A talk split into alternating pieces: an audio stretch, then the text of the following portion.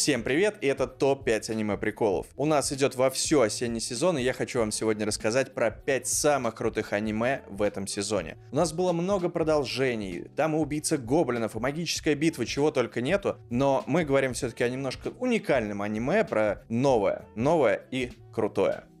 И первое аниме это 16-битное ощущение другой уровень.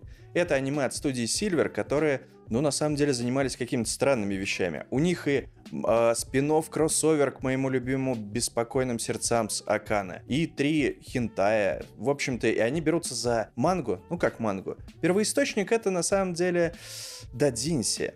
Они берутся за него и запускают отличное, ностальгическое, красивое аниме. А как мы знаем, люди, которые рисуют хентай, они и хорошо рисуют аниме.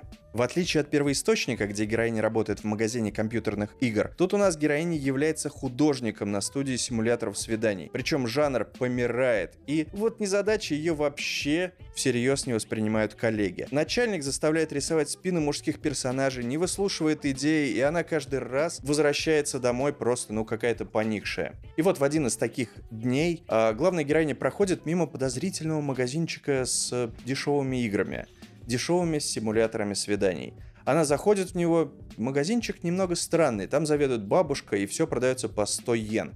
Отдельно спасибо по юмору авторам, там есть Metal Gay Solid или Catcom versus Marweb и что-то вроде такого, то есть все это выглядит как реальные игры, просто переделаны в стебные названия. И тут, набрав огромную охапку просто игр, Главная героиня идет в кафешку, радуется, достает дискету, ага, именно, флоппи дискету из одного из этих изданий, читает на нем DOS, не понимает, что это, и после этого, как вы думаете, она переносится в прошлое, 1992 год. Это у нас мир, где не существовало сенсорных телефонов, стабильного нормального интернета, она просто попадает, как котенок слепой, на Акихабару, красивую, ностальгическую того времени. И она понимает, что в 92 году этот жанр, жанр как раз-таки э, симуляторов свиданий, он еще не исчез. Он только-только набирает обороты. Она приходит в тот же офис, где она работает, но там компания только-только зарождается, и маленькие ребятки, школьники сидят, программируют, ну и пытаются создать свою первую игру. В общем, как она им поможет, как она туда впишется, не впишется, попадет ли она обратно в свое время и надо ли вообще, об этом расскажет это аниме. Я советую всем посмотреть, очень красиво нарисовано, и это точно один из топ-5 аниме сезона.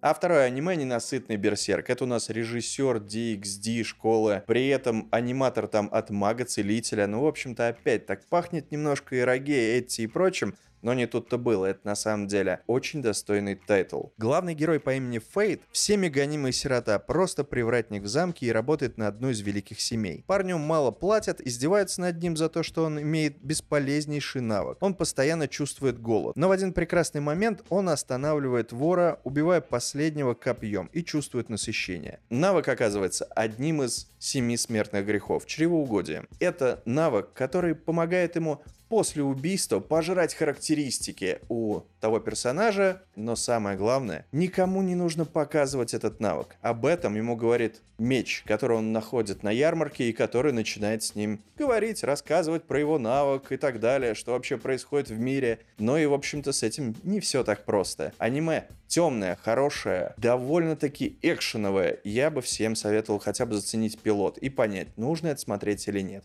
Да, там есть немножко э, вот эти вот модные игровые, то, что левелы, статы и так далее, штуки как бы, как из попаданца, ну, полупопаданца, но при этом есть и какой-то налет хорошего фэнтези средневекового из 90-х, нулевых и так далее. Так что советую.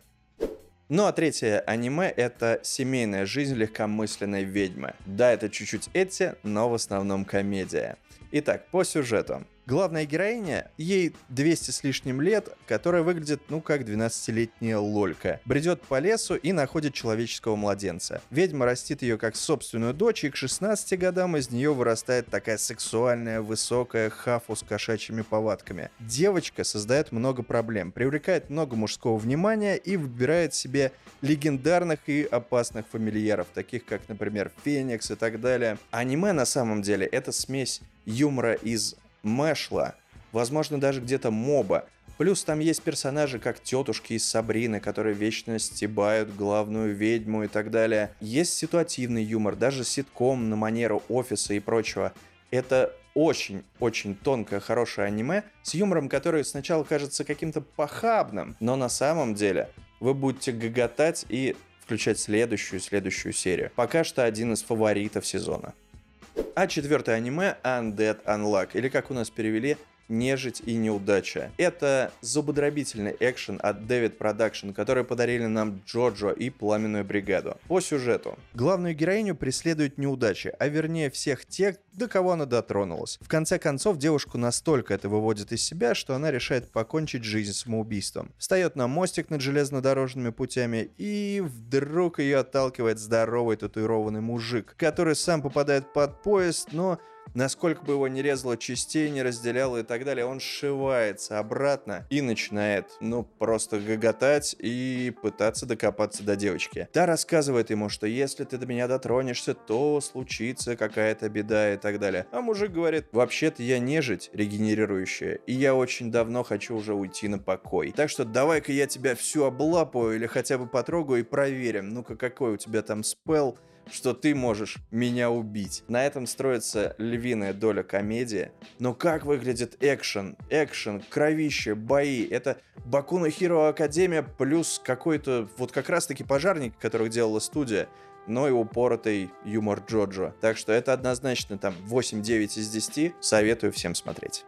Ну и пятое аниме — это «Провожающая в последний путь Фрирен». Это аниме по очень нашумевшей манге 20 года, и там, господи, режиссер второго сезона «Магической битвы», продолжение Доктора Стоуна, семейки шпионов и так далее. То есть это прям, ну, скажем, топ- title. Итак, по сюжету. Партия героев, спасших мир, возвращается к своим обыденным делам. Зло побеждено и можно заняться рутиной и отдыхом. Главная героиня эльф Мак, белая ворона, жизнь которой гораздо длиннее сопартийцев. Один за одним ее друзья стареют, а она едва успевает их навещать, каждый раз задумываясь, блин, а не померли ли вообще эти пенсионеры? Ее друг-жрец, знатный такой вопивоха, удочеряет девочку маленькую с фиолетовыми волосами и, ну скажем так, в конце концов понимает, что он тоже не вечен, вечен, и то, что у него есть и государственные дела, и религиозные, и так далее, но и жизнь-то подходит к концу. И вот Фрирен, навещая его, видит эту девочку, немножко ассоциирует ее с собой, но понимает, это человеческий ребенок, так что лучше возиться, конечно, не надо, пока жрец сам не попросит этого. И жрец просит. У девочки, оказывается, очень крутые навыки магии, но и к чему все это приведет, мы тоже посмотрим. Ну а на выходе мы получаем что-то между эльфами из «Украсть прощальное утро цветами обещания» и меланхоличными эльфами «Властелин колец». Все это в таком средневеком сеттинге и так далее. Всем советую. Это точно аниме, которое будет, ну, в топах. Итак, с вами были топ-5 аниме-приколов. Меня зовут Павел. Этой осенью было очень много аниме, и все остальные можно будет увидеть в маленьких таких рецензиях от меня с оценками в нашем телеграм-канале. Также подписывайтесь на всех ресурсах, ссылка будет в описании. И вступайте в сам телеграм-канал, там группа ВКонтакте и так далее, чего только нет. И, естественно, ролик на Ютубе. Вы ж тут смотрите, да? А еще у нас есть Boosty, и мы будем благодарны за вашу помощь. А вот список тех людей, молодцов, которые уже нам помогают и поддерживают всеми силами.